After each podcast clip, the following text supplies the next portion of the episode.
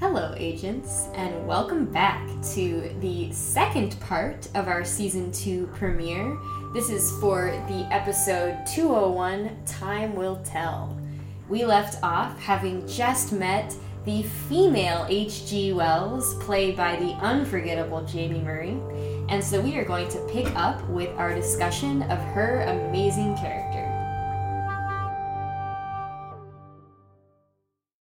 And bringing it back to the show, I have some more information I'd like to share. HG is in the middle of giving some exposition about herself and her involvement with the warehouse to Pete and Myka. And she says that she brought the Teslas to the warehouse because she was apprenticed as an agent at Warehouse 12. She says she met Nikola Tesla at the Chicago World's Fair of 1893, also known as the Columbian Exhibition. Now, this intersects quite nicely with Miranda's timeline, but she does not study Americans as much. Yes, very So, little, in fact. I don't know how much you are aware of the Columbian Exhibition, but I have things to say about it. I know a ton about the Paris World's Fair and nothing about Chicago, so let's go. Okay, so everyone important who was alive in the world was at the Chicago World's Fair of 1893.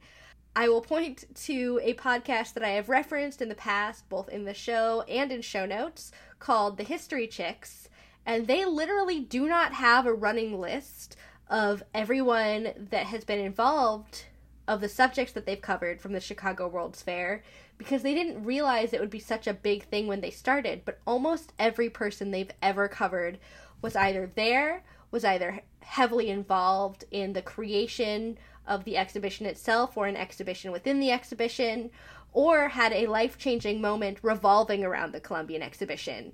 It is incredibly important, not to just American history, but to history itself. First, I will start with some notable people at the Chicago World's Fair that I think we should all be aware of, and then I will talk about its relevance to Warehouse 13. At age, I believe, 13, Helen Keller and her teacher, supporter, best friend, Anne Sullivan were in attendance. Alexander Graham Bell was there. Pierre de Coubertin, the founder of the modern Olympics, who has a very French last name that I can't pronounce, was there. Frederick Douglass and Ida B. Wells were there. Oh, yes. George Washington Carver was there. Jane Addams played a major role in the Columbian exhibition. And because we are an intersectional feminist podcast, someone I think we should very much celebrate who was there, in addition to, of course, George Washington Carver, Frederick Douglass, and Ida B. Wells. A woman named Elizabeth Keckley was there. She was a person born into slavery who became a free woman, seamstress, best friend, and confidant of Mary Todd Lincoln, and an author in her own right. And she wrote a book in 1868. So she was already an author by the time she was in attendance at the Chicago World's Fair. And I would like to say the name of her book because it makes me really emotional and I cried a little bit when I read about it. Elizabeth Keckley wrote the book Behind the Scenes, colon, or 30 Years a Slave and 4 Years in the White House. Oh, wow. It is amazing. There was also a Hawaiian exhibition there that I do believe Princess Liliuokalani, uh, or Queen Liliuokalani of Hawaii, helped set up, and it was very beautiful. It was because this is such an important event for history, especially the history of women, and there was actually a women's exhibition within the larger exhibition. I think that as an intersectional feminist podcast, we had a duty to highlight some of those voices. But also, it makes it extraordinarily believable that H.G. Wells, especially as a woman, would have been there at that time.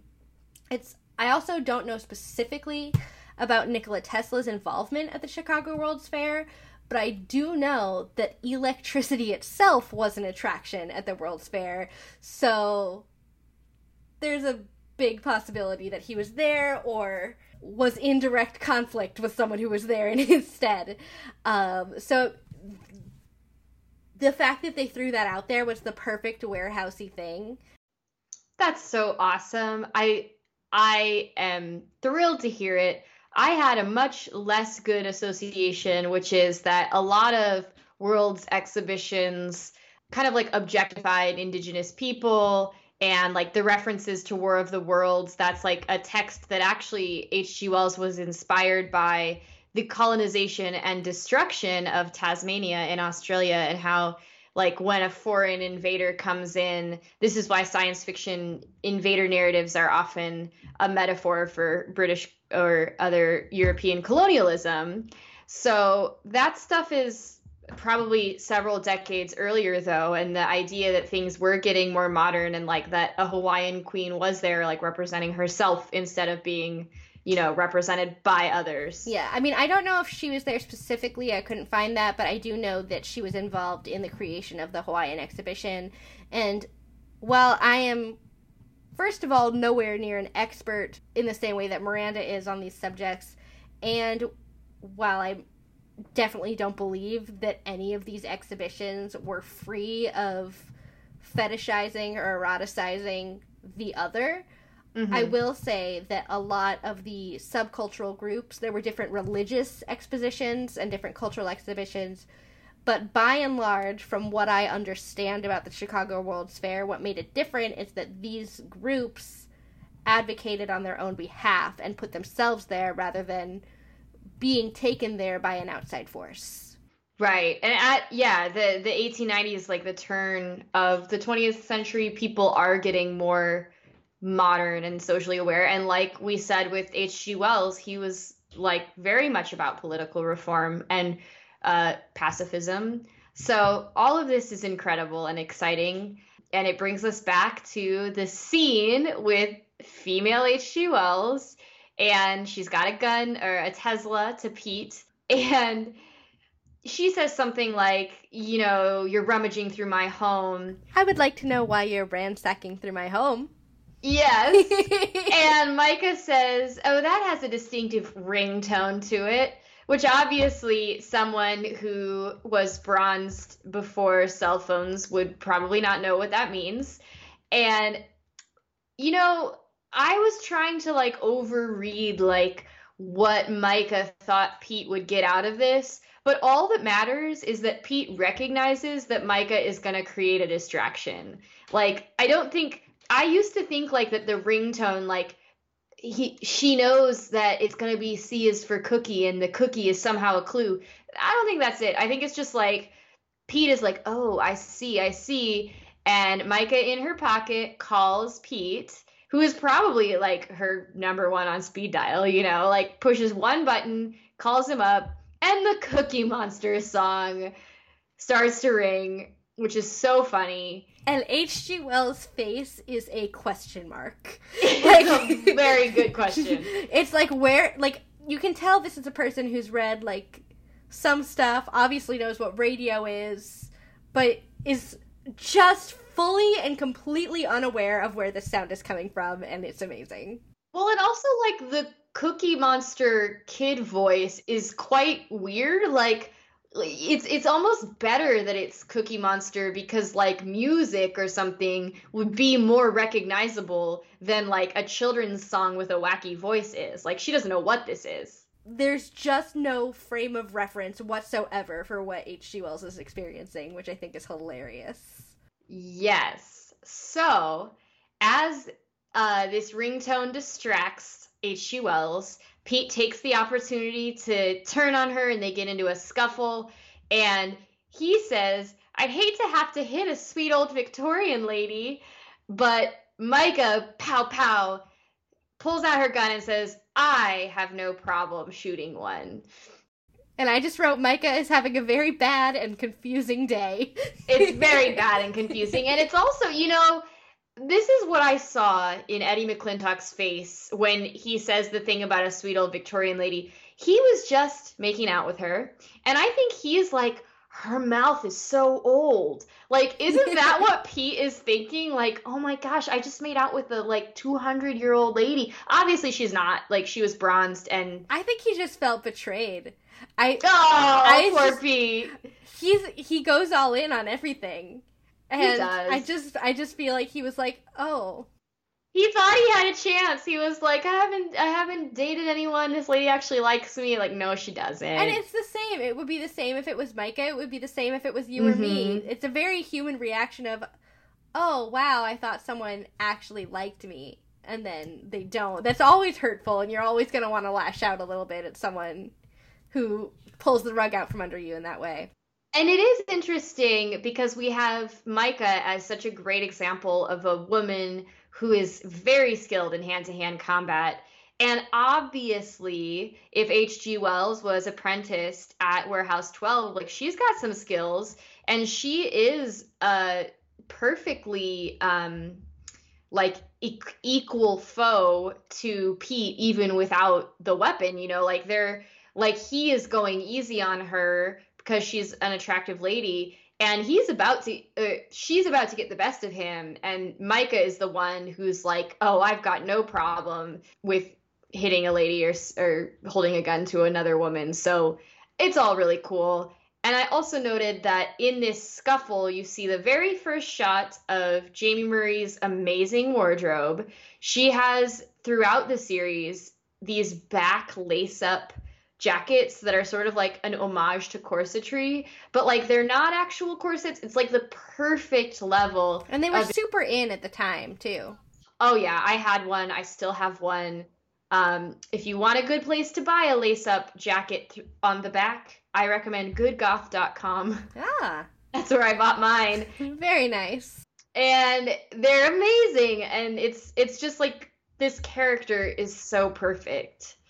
Later, they tie up HG to a chair, and Pete remarks, and this is why I got nitpicky with Miranda earlier. I thought English people were supposed to be polite, polite, and if HG Wells' face was a question mark before, now it's twelve question marks. She just looks at like, I don't know where you got that idea. it's super funny. So, um, but HG does say something mostly directed at Myka. She says, "All men turn on you eventually." Calls men Neanderthals, and Myka notices because she also referred to men as Neanderthals earlier, and they have a moment. And I wonder if possibly, um, you know, Helena overheard Myka's comment. I don't know. I don't. I don't think it's possible. possible. I think that they just have a connection. Yeah, they they feel the same way, and you know, if Myka knows as much about the 19th century as she does, like she already said that she's kind of sympathetic to the possibility that H.G. Wells was just too radical for his slash now her time period. Um, and Pete is commenting on the situation, and he says, "For someone who's been unconscious for years, you've held on to some anger." And she does the big reveal, which is not unconscious, just immobile, which is terrifying that is absolutely torturous if you think about it. Like the idea that you are some somehow just in your own head but unable to move or like enjoy life sounds awful. A true a true nightmare. Uh, there's something similar in Fringe when characters are trapped in amber, and it is among the most terrifying things I can imagine. Yes. So, on the topic of H.G. Wells possibly being too politically active and different for his time, I'm going to introduce our artifact expert for today. Today's artifact expert is also named Miranda, but not to be confused with myself. Miranda Steege has a BFA in drama from Carnegie Mellon and is currently a PhD candidate in English at the University of California, Riverside. Her specialties include Victorian literature, LGBT studies, and fan culture. Steege describes her experimental dissertation, Mystery Dissertation Project, as part scholarly work, part mystery novel, part fan fiction, full queer. Her work in progress can be found on her blog, which we will link to in our show notes. So, the reason that I brought Miranda Steege on for this is that she is an expert in fan culture and LGBT fan culture that include studies of the gender bend or gender swap. So here I would like to insert a clip about um, where she talks about gender bending in casting. In terms of, of gender bending in casting, like if we're talking TV shows or, or movies, things like that, I, I think that it is really closely related to the sort of reboot culture that we have right now. And I think it's one of the potentially really positive things about the fact that a lot of the stories that we tell are remakes or sort of adaptations or retellings of stories from history or earlier generations where I think one of the questions a lot of people are asking who are doing these remakes is how do we take these earlier stories and make them more accessible to today, um, to sort of put more kinds of, of people into those stories. Um, so thinking about, you know, not just like cross-gender casting, but also thinking about like cross-racial casting or, you know, characters who aren't explicitly queer in some things or becoming explicitly queer. So whether that's like the Charmed reboot where the sisters are Latina or this where we have the female H.G. Wells or even like there's finally a female doctor in Doctor Who or the female Ghostbusters. Um, even you know even Rey from Star Wars and Finn and Poe, where you have uh, a much more sort of diverse group of, of people who are that main core trio in the in the in the Star Wars movies. So I think I think maybe that's why we're seeing so much of the sort of gender bending and, and race bending and things in casting, like that it has to has to do sort of with this with this reboot culture. Uh, I think I think other things that often happen, you know, I I would say probably even particularly in in fic, which which tends to really not always, but but often really sort of dig into these questions of you know how gender and sexuality impact our lives. There's a real opportunity for fic writers and fic readers to question and critique gender norms and ideas about gender through fan fiction that's specifically sort of playing with gender in some way.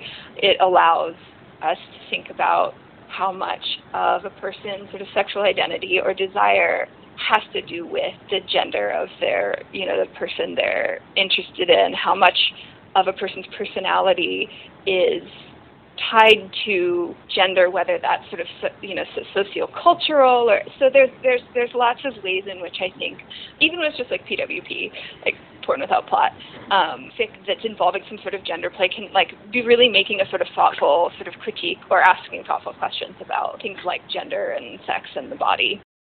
So, of course, this kind of inclusion is super important in a million ways for audiences. But I did ask Steege if she had some legitimate criticisms of gender bent casting, and a large part of this goes to fan fiction in particular, um, beyond just canonical film and television casting. And the first thing that Steege uh, wanted us to know was that we are not giving credence to the people who say, "Oh, you ruined my childhood by making female Ghostbusters." Um, she's about to offer us a much more nuanced and LGBT studies, um, queer cultural critique of what some of these uh, processes are doing.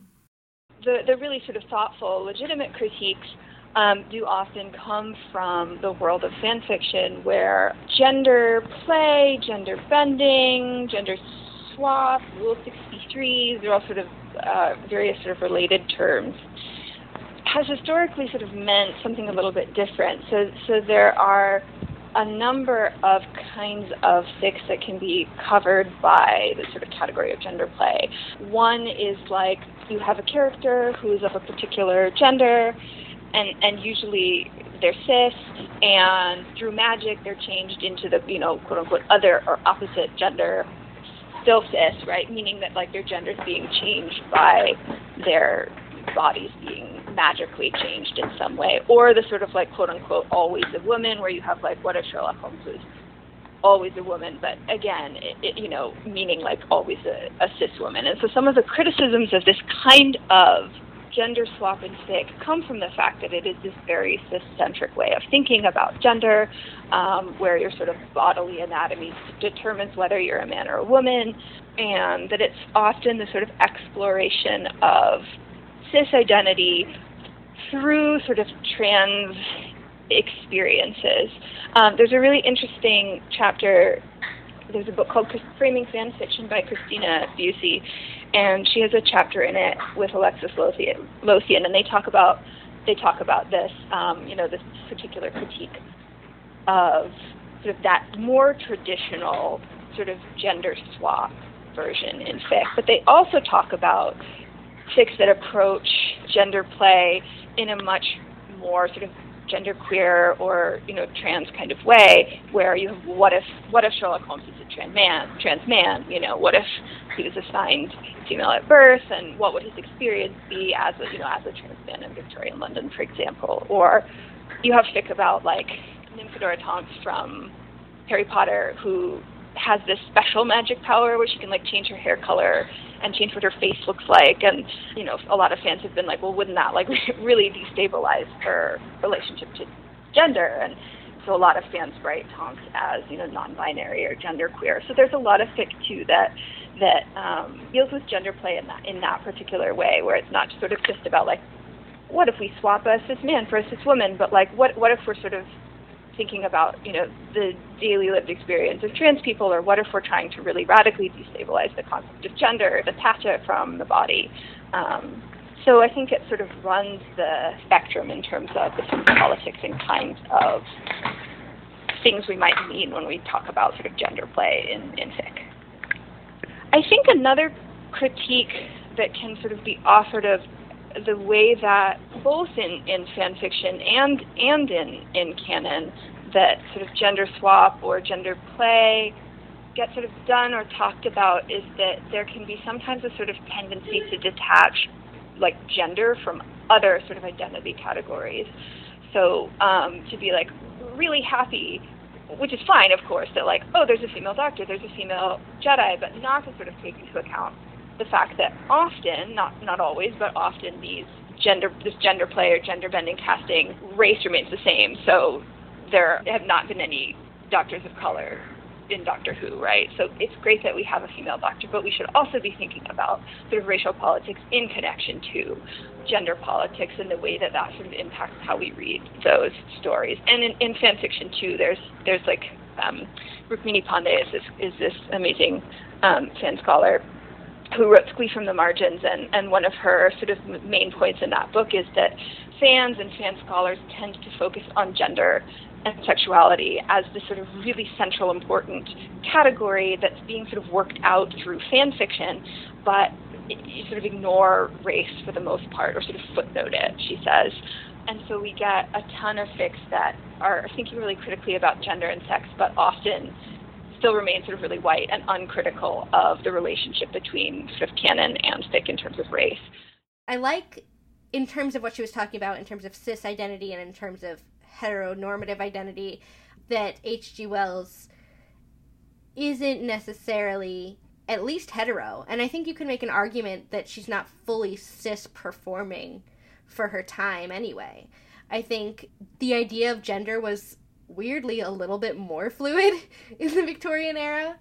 I mean, obviously there's like the angel of the household and like some very strict roles there, but I think the lack of understanding of uh, sexuality led to a similar lack of understanding about gender, so there was just more ambiguity and fluidity to play with. Does that make sense? Well, it does. And I mean, as a scholar of Victorian studies and LGBT history, it's absolutely the case to say that people who we now might identify as trans or gender fluid or gender queer absolutely existed in the Victorian period, but didn't have our language at that time. So it's absolutely possible that when we have these women writers, so like George Eliot is a great example of a woman who wrote under a male name but also kind of identified herself in a male way. But she did have a male partner, so her sexual orientation wasn't the queer thing about her, but her actual performance of identity was kind of queer, in my opinion.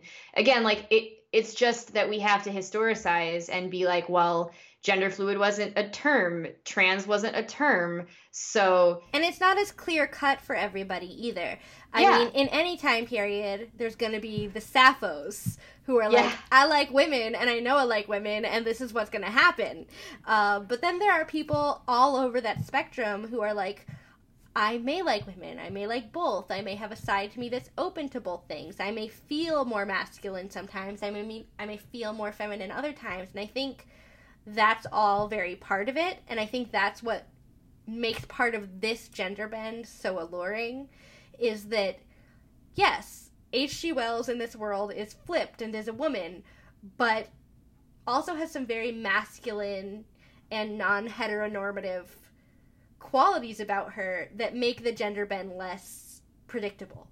Yes and when we see her throughout the series she does dress often in a masculine way which I just love. We talked about Outlander earlier, and it's like when you have these historical women in like the not retrofuturism, uh, sort of the opposite of that, the speculative idea of like what a Victorian woman would have worn if she could wear trousers, like is really cool, and um, it's also complicated as well because like women could be novelists in especially like by the 1940s you know we have agatha christie and everybody but uh, you know in the 1810s we have jane austen but it's actually more about genre which is what we're about to get to in this scene which it, it wasn't that women couldn't write novels. Lots of women wrote novels and openly published under their names but it's the sort of novel that hg wells was writing which was termed as masculine.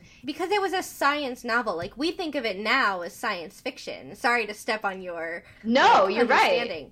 but it's like we think of now we think now of science fiction as like okay they're using science to tell a fictional story. But back then so much science was so new that it just was fiction and so it made sense that it would be a part of it. And it was about new things that smart people were inventing and smart people were doing and what might come next and what would a woman know about any of that you know? Yeah. A, wo- a woman couldn't be trained in medicine or science or biology you know like these things that hg wells was uh, writing about. So yes i i think all of this is really important when we think about gender and we think about this time period and then as Myka is sort of starting to sympathize with this because she knows all of that. And I don't think I said this note yet, but my note is that these two actors, uh, Joanne and Jaime, have this like eye contact where you see these conversations happening where Myka is sympathetic um, when Wells says men are Neanderthals and Myka does seem to actually trust as they go through this, like, okay, um, H.G. Wells is in handcuffs, and Pete is like, you know, you you got to reveal what you're looking for, and she seems H.G. Wells seems to like give in and be like, okay, I'll do it. And obviously, we should be suspicious of her so quickly starting to give in to these agents' commands. But Myka seems to be like, oh, yeah, I got through to her. Oh, yeah, we're on the same page. Sorry, I just, while we're in this queer space, I wanted to make a note here because I have a lot of queer friends who watch this show, and I have a lot of straight friends and family who watch this show. And a lot of the straight members of my family are like, I don't understand why people ship HG and Myka together. And I think this is the perfect moment to bring up why I think it's very legible to queer communities mm-hmm. and not quite as legible to non queer communities. And why they both seem very confused that the other doesn't see their point of view. um, this is something Miranda and I talked about personally at different points in our lives about how questioning your sexuality or any aspect like that about your identity leads you to think about your relationships to people of other genders and sexualities and a lot of times for queer people there is a a confusion as to whether or not you want to be around someone, you want to be like someone, or you want to be intimate with someone. And I think that this moment with them both calling men Neanderthals, both discovering that they share a love of puzzles, both feeling superior and yet suppressed by men in some ways, plays to that confusion and forms that deep admiration and that deep bond that a lot of questioning people identify with, if that makes sense.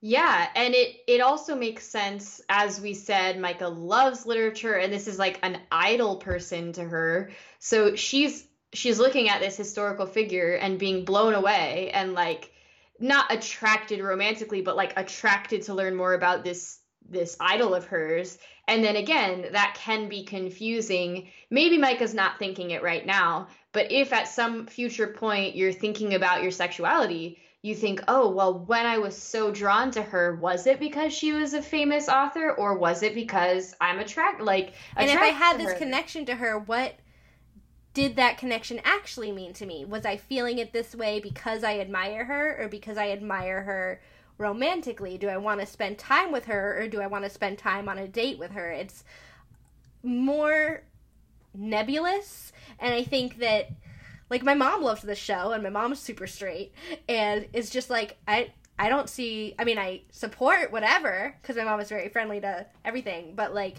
she's like I support whatever but I just don't see how it's romantic and i'm like i see how you don't see it but i also totally see how other people see it if that makes sense. Oh it definitely makes sense. And i think if you're ready this leads us to the puzzle. So myka i love that you mentioned we know she loves puzzles and obviously so does helena slash hg um, myka finds a key guided by hg wells that was hidden in a drawer and then um, H.G. Wells continues giving instructions for Pete and Myka to, and I'm going to quote it her way, open the blinds simultaneously, uh, which is just so perfect. and the thing that I'm going to be a Victorianist about is that H.G. Wells wrote a very early science fiction story, um, like 1901, I think, The First Men on the Moon, in which a physicist named Mr. Uh, Cavor endeavors to build a spaceship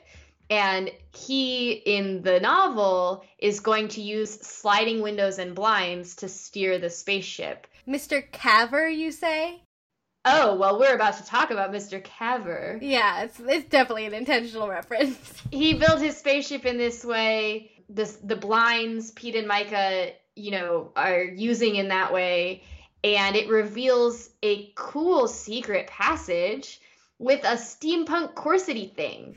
And at the time, Pete makes an excellent young Frankenstein reference that neither it is good. It's so good. Neither of the ladies appreciate or understand it. um, but I I see you, Pete, and I I liked it. yes, and so Helena's like, oh, it's just a family heirloom, and then she very like she is so manipulative with the psychology, which again, if you actually think about the real H.G. Wells at the turn of the 20th century, psych- psychological reasoning becoming more well known, like thinking about how people work and what makes them do what you want them to do. Like she basically convinces them to pull the switch by telling them not to pull the switch. And this is like amazing because when they do the thing, um, which they think like they're gonna reveal what she didn't want them to find. She gets exactly what she wanted. A reverse gravity effect takes place, and they get yanked up to the ceiling.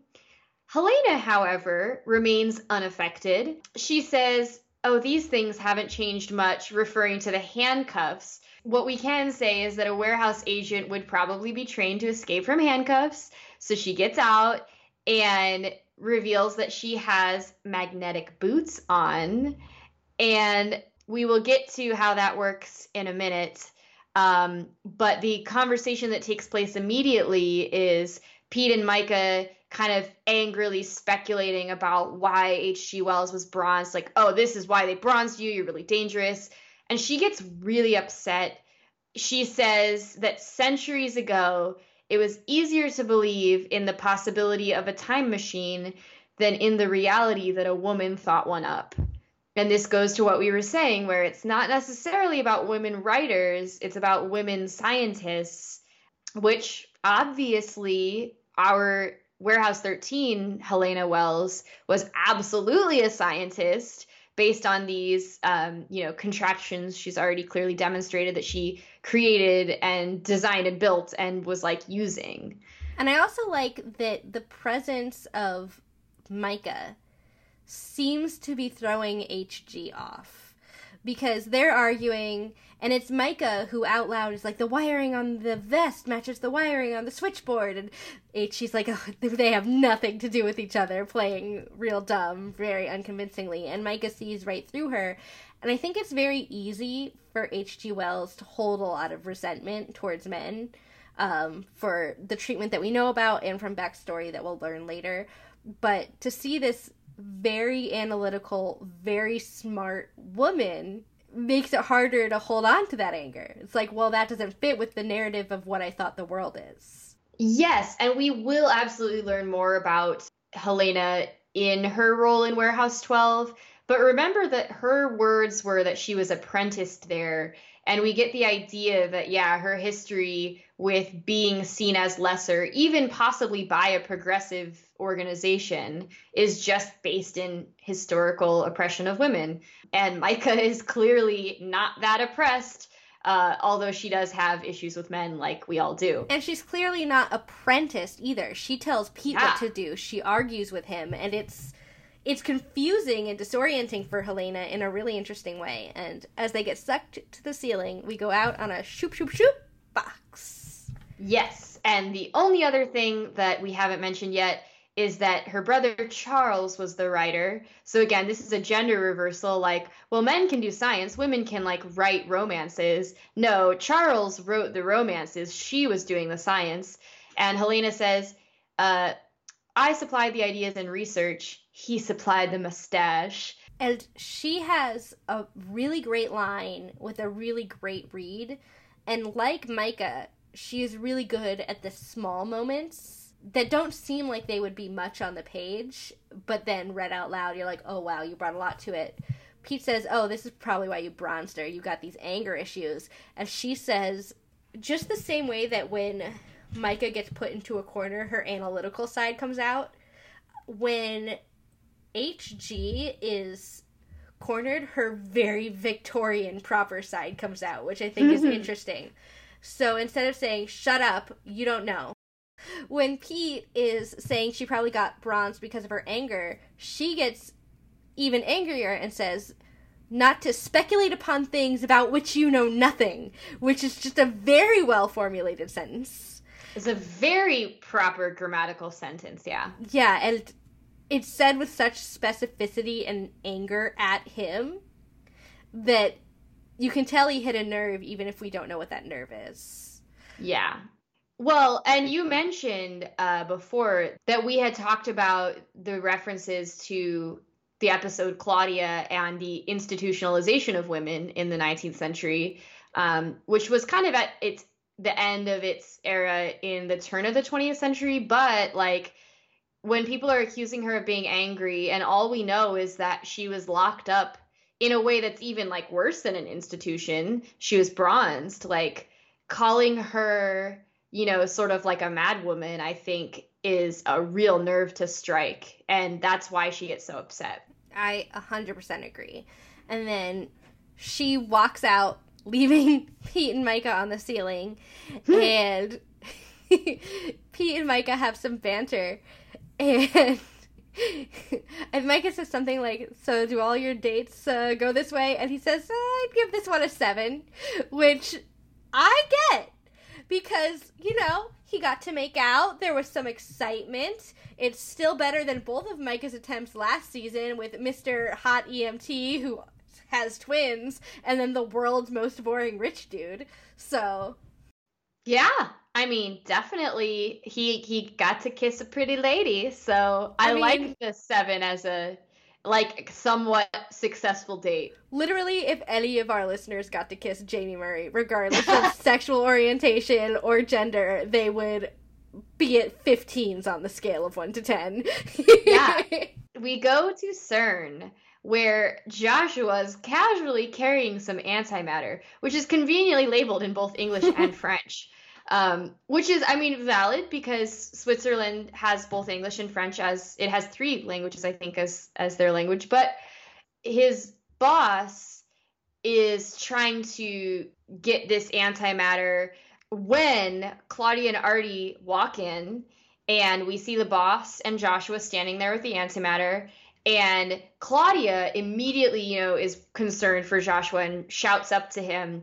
And this is when the quote unquote boss points at Artie and yells that he's a terrorist. And obviously, in this facility, CERN, I mean, they call it like an underground city. It's very um, important in the scientific community, but also obviously has dangerous materials housed there. So there's security people who go rushing to grab Artie. And Claudia is luckily just getting to the stairs towards Joshua when this happens. So they don't quite grab her. Um, as Artie's getting taken into custody, he yells, like, Claudia, look at his hand. He's got the thimble. And this is Harriet Tubman's thimble from the season finale we remember discussing. So Claudia grabs the thimble from his hand just in time to reveal that MacPherson is impersonating Joshua's boss. But in the chaos of all of this, MacPherson pushes Joshua off the ledge and runs off with the antimatter. And shout out for continuity because we see Joshua land very badly on that leg. And we do find out later that he broke his leg. I mean, he lands on a pile of like metal pipes. Like that's the worst. Like it's an uneven surface. They're hard objects. Like luckily it's not even a full story. Otherwise yeah. he'd be dead, but it's still rough it's definitely a bad fall and we're just left with him you know already being taken to custody him being injured macpherson runs off and then we return to the hg wells house where they are still stuck on the ceiling and myka is having what i can only describe as a volcanic overflow of emotions she's laughing but in that sort of i don't know what any of my emotions are way of okay, well, Cavorite is a metal that H.G. Wells wrote about that's an anti gravity metal, but it's not real because it's from a book. It's from a book from this author. I mean, that's a man. And so that's not a thing, but maybe it's a thing because the man is a woman and who knows what reality is. And Pete is remarkably unfazed. He's like, I just don't expect that I know anything anymore, so. it's so perfect because she's like laughing, like, that's not real. And again, this is the same book, uh, First Men on the Moon, with Mr. Cavor, who discovers this anti gravity material named Cavorite after him. So they realize, like, yeah, we just met the female H.G. Wells. Cavorite is probably real. And this is when Pete decides that he is just gonna make the move and get them off the ceiling. He uses the Tesla and has a brilliant plan, telling Myka, hold on or don't, because basically the only way to, to go is down and it is a high ceiling. So he successfully reverses the, uh, you know, jams the anti gravity and reverses the effect. And they smack down onto the floor. And this is good, but H.G. Wells has left. She has the Imperceptor vest. And we are about to learn a little more about it. Uh, Claudia is talking to Artie about the HGL situation, which there is not time to fill her in about HGL's both being a woman and out as a danger. First of all, Artie grabs Claudia by the arm to a nearby computer and says, hack in, which Claudia makes a really funny face, and it's funny because you don't need to hack in because you're already inside. Like, you don't need to there's no hacking that needs to occur. She's right there. And says do a search on HG's inventions, specifically ones not in the warehouse. And everyone starts talking at once, and Artie yells at them, Guys, stop! Bigger fish! And they calm down. Pete's voice goes first and says, uh, Hey, did you know when you're bronzed you can still think? And Artie's like, Yes! Obviously, I know things. Then Pete says something like, did you know her? Blah blah blah blah. And Claudia just turns around and goes, her? no, no time. No time to explain. Yes, but what Claudia is able to access are sort of the schematics about the Imperceptor vest, which would not have been operational in H.G. Wells's time because they didn't have the appropriate power source. But um, you know, they say a small, extremely powerful source would make it work and connection connection that would be the antimatter which was just stolen. So this is when artie puts together that it's a trap and macpherson wanted them out of the warehouse because his plan was to get into the escher vault. We did um, see didn't we see it in the old lady episode? We saw the famous painting of Escher stairs. We did not. I think we may have even heard there was an Escher vault, but we have never seen it before, and it is one of the coolest things I've ever seen, which is essentially a 3D moving version of MC Escher's staircase photo, which is yeah. called. We talked about it before. I think it's called Gravity. Yes. Yeah, like the other agents, their stuff is stored essentially in a storage vault of rooms Okay. But bronzed agent stuff is stored in the Escher Vault and is incredibly difficult to access. So again, it's all revolving around H.G. Wells, who we still don't know why she was bronzed. Meanwhile, we go to the warehouse where Mrs. Frederick confronts Leena. And she she goes up to her and is like, Do you remember where you were at the time of these things? Do you blah blah blah? And Leena clearly is having blackouts and issues and can't tell. And then Mrs. Frederick grabs Leena around the neck and starts to strangle her. After she looks into Leena's eyes and sees them morph into MacPherson's eyes. Yes, okay, that's a really important thing. So we see the really cool effect of Mrs. Frederick identifying with her Mrs. Frederick magic that I think it's like MacPherson's eyes photoshopped onto uh, what's her name, Genelle Williams's face, and that is Mrs. Frederick's cue to grab her, and it's a scary showdown. But on the one hand, we we have to side with Mrs. Frederick because we know we know that Leena is the one who has been framing Claudia for something she actually did. But we also know, you know, there's the whole thimble, there's MacPherson, something is going on. And as soon as Leena loses consciousness, her poor, I mean, her face, her eyes, she looks terrified, but she passes out and Mrs. Frederick reaches under like her her neck and from her ear a little white pearl rolls out and um, this, speaking of like Victorians, all happens really fast. Then Mrs. Frederick immediately provides Leena with some smelling salts, which wake her up. And then Mrs. Frederick gives her something to drink. And you think, oh, it's going to be like a, you know, magic sci fi potion. And it's absinthe, which is like a very Oscar Wilde thing to give somebody. I love that she just had it on her person to give. Oh, she is ageless, Mrs. Frederick. Truly. She has a flask of absinthe just and some smelling salts at the ready. Although I think also we get the idea because like the first entry of that scene, we think, oh no, like Mrs. Frederick might not know, but like Mrs. Frederick knows. And clearly she has been suspicious for a long time. And she has even been suspicious of the particular artifact in play because she knows how to remove this and she tells Leena that she's really sorry. The only way to remove the pearl is when Leena's like, "You strangled me." Um, it's called the Pearl of Wisdom, and it allows someone to control someone else's thoughts and movements. And now they finally released it. And Mrs. Frederick goes on to force Leena to confront her real memories and realize that this all started like a few months ago, so it's not like the entire time we've known Leena she's been off.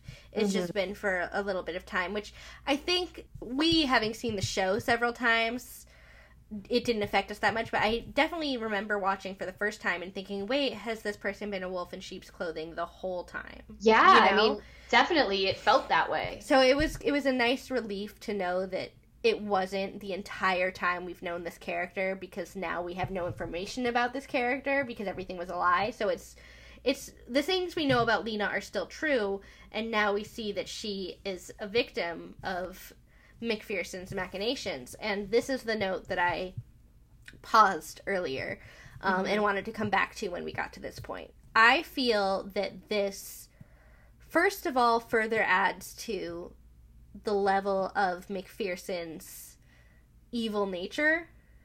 Because uh, we talked in the season one finale about how difficult and villainous it was for MacPherson to use the artifact created from the intense emotions of an enslaved black woman striving for freedom to then use another black woman and then he combined that with another artifact to essentially enslave her.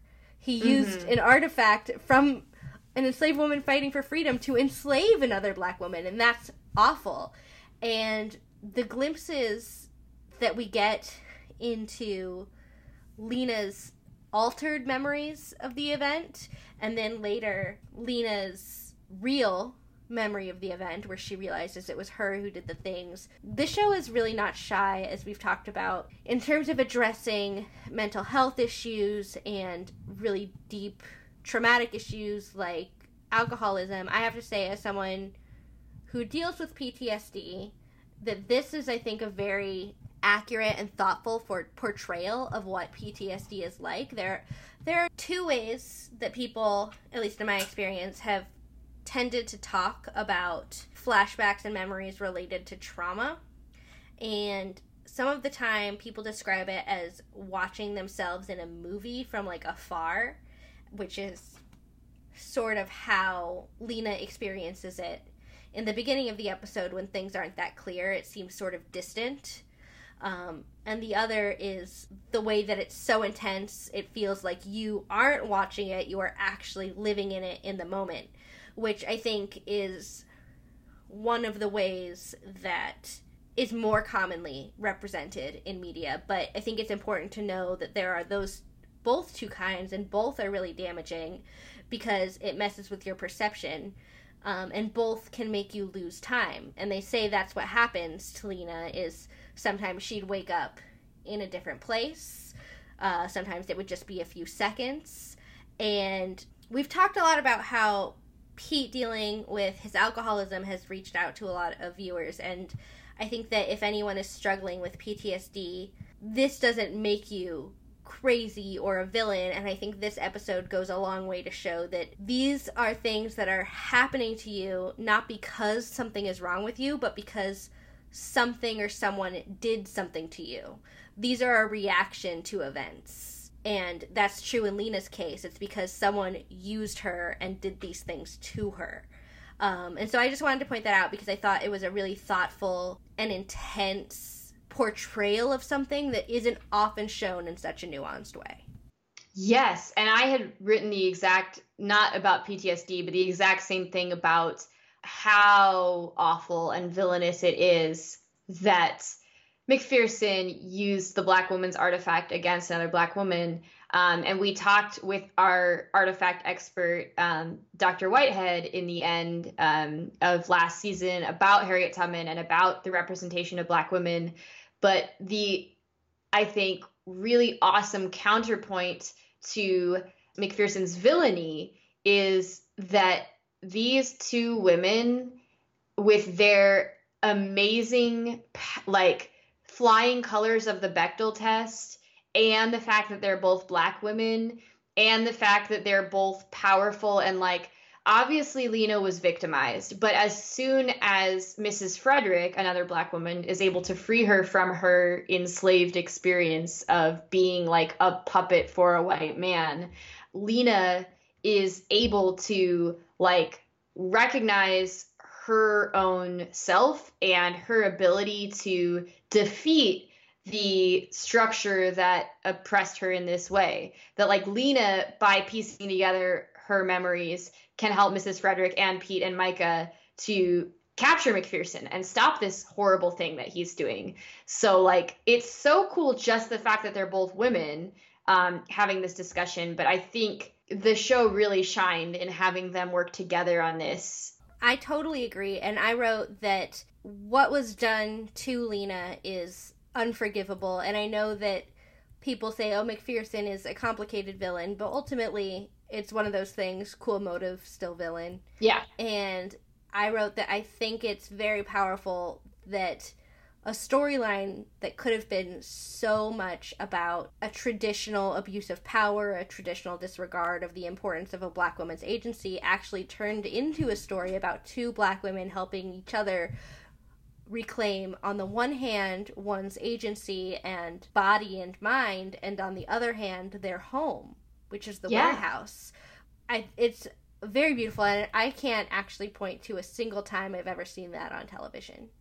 Yeah, me either. And I think the the third element of what you're describing is that it, it's not quite going to happen in this episode, but we are going to ultimately get the thimble back in the hands of the good guys and back under Mrs. Frederick's care, which is important because she's a black woman and it's Harriet Tubman's artifact. So all of that is really thoughtful and well written. And this brings us to whatever happens next. We are at the Escher Vault. Oh. And HG is there with MacPherson, which we talked a little bit before about time compression and how they did a really good job of loosening that time compression in 108 duped. This one, I'm gonna say they're pushing it. Hmm. I don't know how everyone got back so fast, but it's fine. We'll just go with it. But HG is somehow already back with MacPherson and asks why he's wearing beads around his neck, and he explains it's, you know, if I don't wear them, my blood will leak out of my veins and I will die. And she's like, oh, okay. um, and then she puts on her vest and we learn that 20 years ago, a curious agent entered the vault and hasn't been heard from since. And it opens to reveal the Escher gravity stairs, and it is so cool. Yes, they open up this amazing vault. Uh, I just wrote seven times that I like Helena's pants. And then we go to Claudia and Artie, who they kind of mention the time compression. They're like, "How did we beat Pete and Myka here?" Um, well, because uh, I guess Pete and Myka got wrapped up in customs, something about destruction of a historical property, which I think that's pretty clever. because you're you're so right to point out earlier that like American Secret Service agents do not have any jurisdiction in England, especially without a diplomat there to protect. Yeah, they're not protecting just... anyone. uh, well, they're protecting history and doing a somewhat bad job. So Claudia and Artie are bantering. They have to take a circuitous route um, because like MacPherson knew they would be coming and has booby trapped things. And as as they're bantering, Artie says, "I can either run or lecture, not both." And Claudia is just like, "This is running," and it's definitely not. They're like walking at a moderate pace. Yes. So I think there's a, a good kind of running joke. And we've mentioned before that Leena had already on a diet and like he has to be healthier. But then Artie is like, stop. Like, do you smell that? And then Claudia, like Allison's acting is like, like her her nose is like a sniffer dog. She turns to the side and goes, oh, fudge. And like it's adorable and it tells us exactly like, okay, something bad, an artifact is at play. Artie says that they are chameleon minds and they blend into the landscape so that you can't see them, but the sign is fudge. Yes. And so they are able to, um, what do they throw something and identify that this one route is blocked. And then they turn to go the other way. And Claudia does the 80s mom, like throws her arm out. She's like, oh, now you got me doing it. maybe it's like older than an 80s mom, but like definitely the thing from when your kid didn't have a seatbelt and you just throw your arm out to hold them in their seat. and she sees Dante's mask is out of place. Which is so cool. Can we just talk about Dante's death mask? Oh my gosh. What if Dante actually did go to hell? Oh no. Right? And so I was like, I literally wrote, Dante's death mask, so cool. What does it do? And then my next bullet point was, opens the gates to hell. I mean, that's like the only thing it can do. Yes. Um, which is also, I think, actually really thematically relevant because we're going to talk about like the afterlife at the end of the episode. But they uh, realize that MacPherson has blocked them in and Claudia has a great plan that they can just like climb up, you know, a couple of stories and over a couple of rows. And Artie's like, uh, no, that seems way too hard. Um, but luckily, just as they realize that they're trapped, Pete and Myka return and they are looking out from the office over the edge of the warehouse. And Artie is able to Farnsworth them and tell them, like, okay, you've got to follow my instructions exactly and the show cuts out, you know, you don't hear whatever he's saying, but we know Artie is doing his Artie speak. Like, he's talking real fast and he's using very specific, like, I know every single detail about the warehouse, and you have to, like, turn here and avoid that. And Pete and Myka, they, they were going to listen, but then they see the zip line. so they decide that they're going to jump on that. It's hilarious and awesome. It makes sense that Pete has to hold hold the the rope and or whatever. Yeah, because he can't hold on to Myka. Like they'd both fall. No, like the last thing you want is a 200 pound man just like pulling you down. Like, and it's not a knock against Myka's strength. It's just physics. Although obviously Myka wishes she was driving. Just as we see Claudia and Artie like struggling, they look up over their heads and they see Myka and Pete bickering as they cascade over the warehouse. And like Artie's like, oh well, that that works too. and this allows them to get somewhere where we don't know immediately what's happening, but HG emerges from the Escher vault and MacPherson asks if she got what she came for. And she says yes. Um, he also says, "Where's the vest?" which is very perceptive. But imperceptive vest. Um, well done. Uh, I, I didn't do it on purpose, but I realized it after. And uh, she says like, "Oh, it was completely spent," or you know, whatever, and gets real flirtatious and seductive.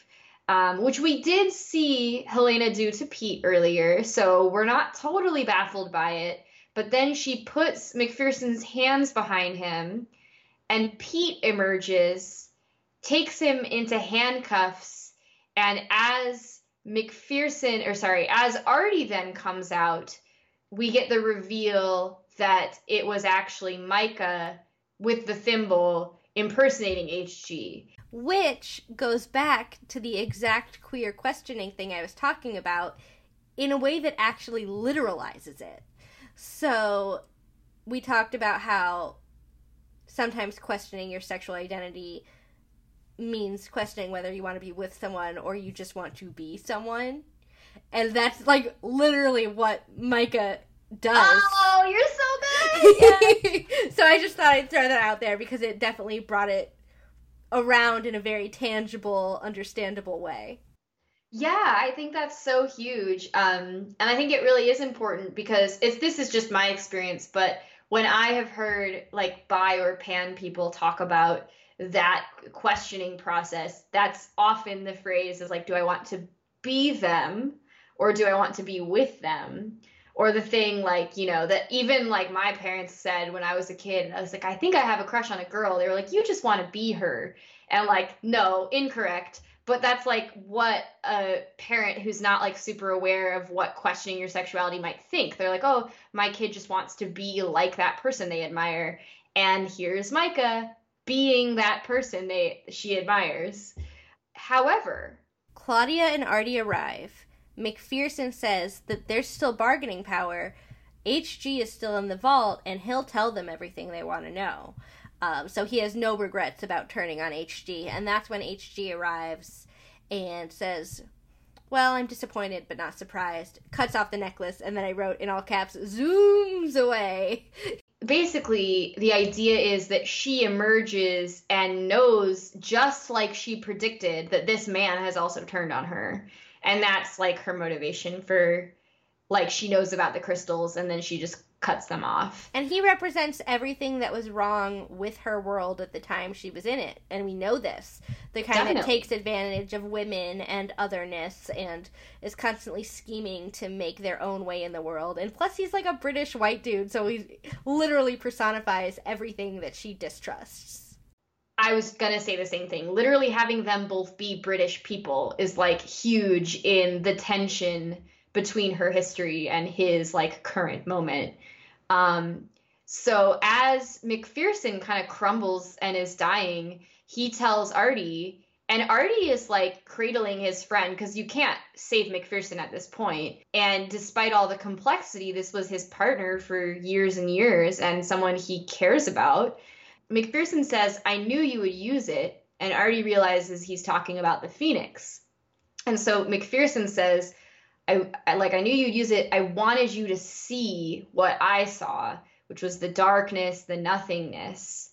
And this is when it's so sad. Artie says, What? No, like all I saw was light. He felt peace and nothing but hope. And this is so sad. And I think Buffy does this really well. Uh, other speculative shows do this well, where it's not a particular religious concept, but the idea is that they both really did die for a while. And that MacPherson, when he died, went to some bad place. Or went or saw nothingness. Yeah. And- or just, yeah, went nowhere. And it's like there's nothing wrong with being an atheist. Yeah. And just having nothing. Yeah.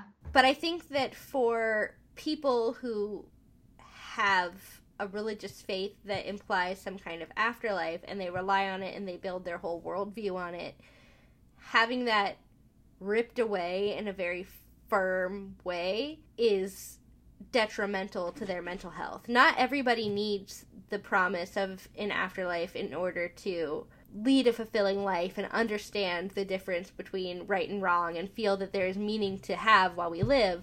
But other people really do need it.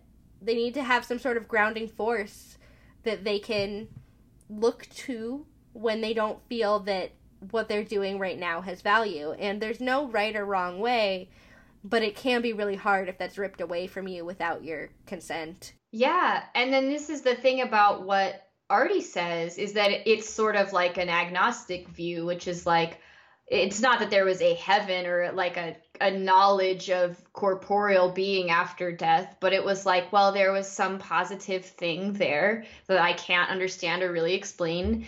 And he explains that to MacPherson. And this just leads MacPherson to say, like, I'm sorry, Arthur. He says, All this time I thought I knew the truth. Oh, and like it it does bring up so many questions of like why was their experience different? Did Artie have some sort of heaven? Is it just because like it might not be because like MacPherson is a bad person. It might just be because he he was sort of realizing his own beliefs. You know what I mean? Like I don't know why Artie saw light and why MacPherson saw darkness. It doesn't have to be because MacPherson is a villain and Artie is a good guy, though. I think it's really complicated. And that lines up with like real stories of what people who've had medical death have felt. Like, we don't know exactly what Pete felt when he experienced medical death, but some people, like in an ambulance and their heart stops, and some people are like, I saw a light, and some people were like, I didn't see anything. And we also know that the the circumstances are pretty different. Like maybe MacPherson was dead longer, and maybe you know, or maybe Artie was dead longer. Like maybe the situations of their death affected this. Like we don't need the answer, but the idea is that the show prompts these questions, and they're like really thought provoking when we stop and are like, oh wow, this is the mythology of the world, and it's the mythology for these characters who like daily risk their lives. I think that's the biggest thing is that people whose life is literally in danger every day rely on their understanding of life and death to survive. And I think with Pete, Pete is just about like the greatest good in the moment and saving people, and the afterlife doesn't motivate him. But maybe for Artie and maybe for MacPherson it did. So yeah, and then from there we go to the B and B as the gang regroups. My computer slash Amazon Prime account did something weird here, so I don't know if this is a new act, but it might be. Okay. For the record, um, so at the B and B, Myka wonders if they have to track down HG or if they can just let her go, and Artie says, "Well, we let her out. We got to bring her back," and mm-hmm. she's vaguely disappointed but understands. Claudia and Leena come in arguing, and it's a pretty intense argument. And Leena says she has more right to be shell shocked, which I appreciated them using an antiquated term instead of like a modern medical term that might have gotten misused. And Claudia argues and says she's the victim, and Leena storms off. And they're having a major clash, and it's really easy to see where both is coming from, you know? Yeah, and I also said that it's easy to see where Claudia's immaturity is playing in here. Um, so someone had asked us on Twitter if we talked about the like retconning of Claudia's age, which we did.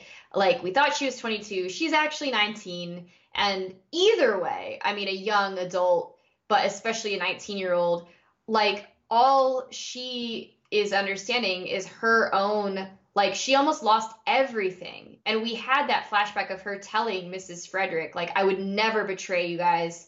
Like this is my family now. And and I think it's really nuanced for both of them too. Um, okay. And it, you might say that it's immaturity, but the way I look at it is this is a person who spent her formative years being told that she was insane for believing something which she had every reason to believe was true. Um, so essentially misdiagnosed and mislabeled and told she's not in control of her own mind, which is terrifying.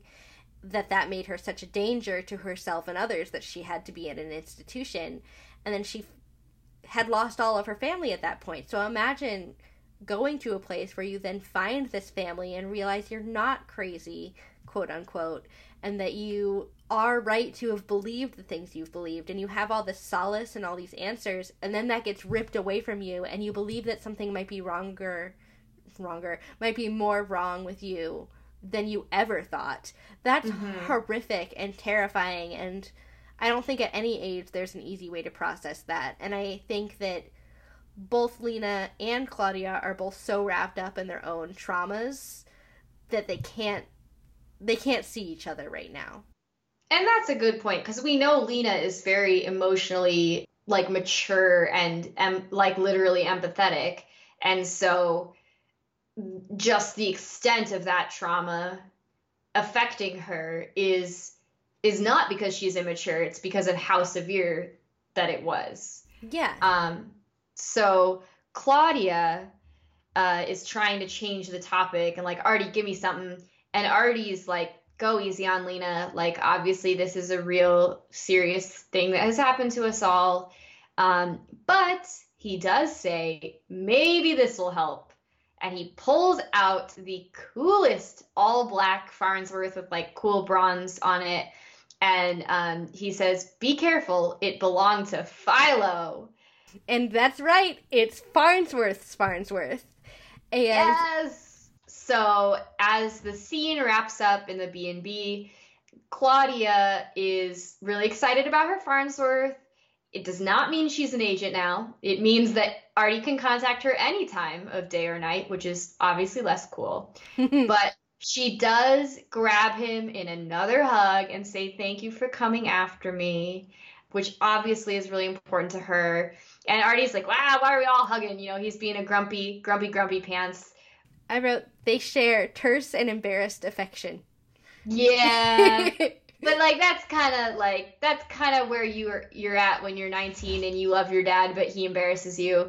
Um, so Pete has identified that this is Farnsworth's Farnsworth and he thinks it's really cool and he's like, "Oh, I want to see it." Like Claudia knows he wants to see it and she's like, "You'll have to chase me." And they run off with the the family reestablished with Artie being the dad and Pete being the big brother. And it's a great callback too to 108 Duped when Claudia is chasing him trying to play a game on his phone.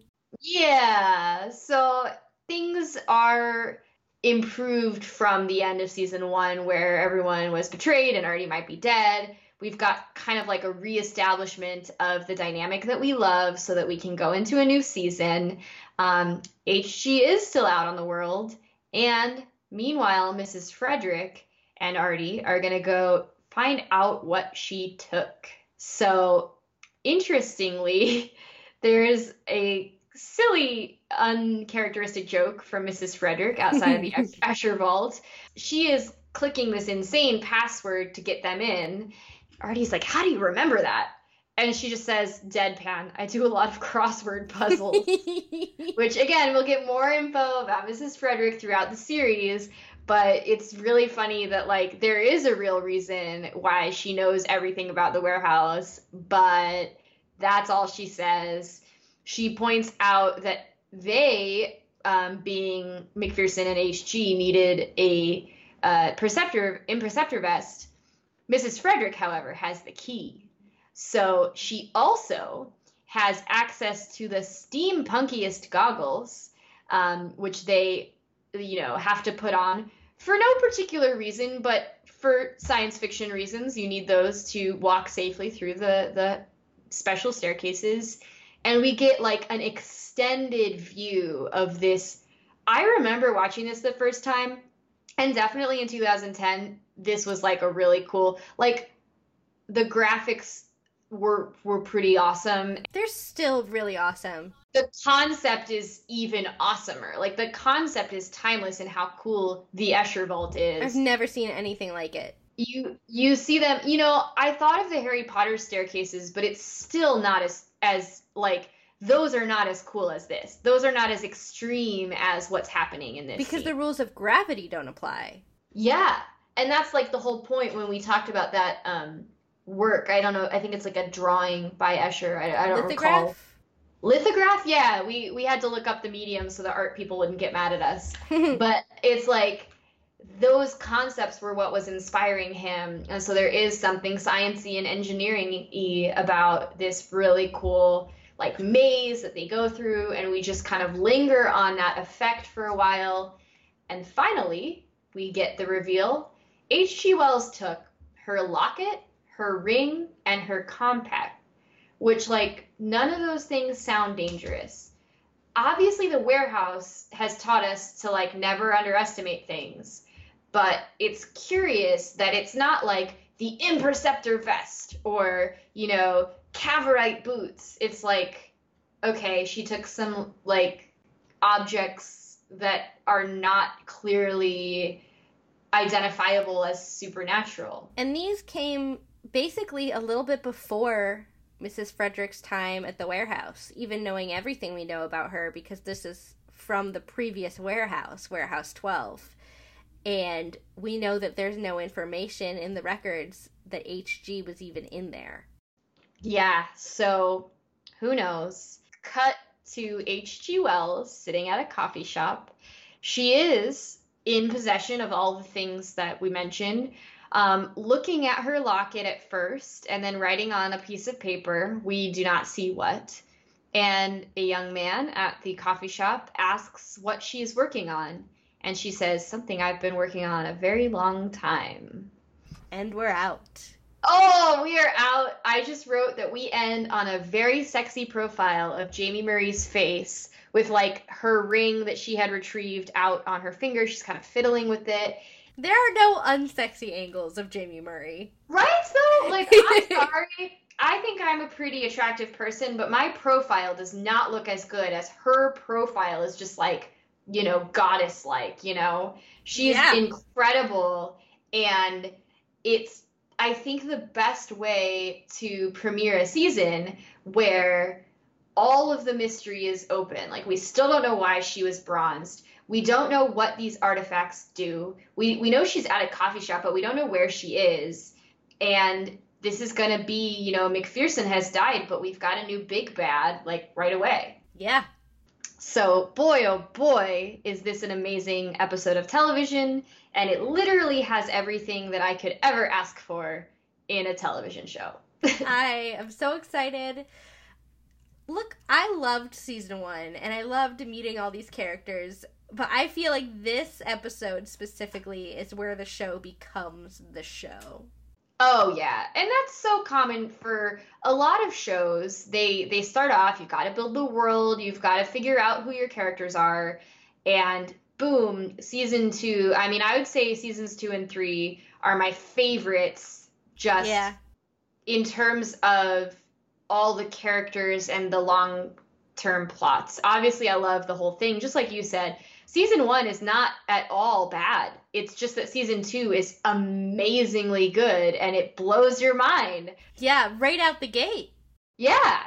Oh, I love it. And I'm so thrilled that we get to talk about this in the next like 24 weeks of our lives. Yes, and there are some things that will be cut from this episode, but I would like to dedicate this episode to my nephew Kai, who was born while we recorded this episode. Literally born during the recording. So happy birthday, Kai.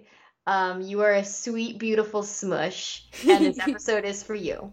yes, and that is all, and we'll see you next time, agents. Goodbye.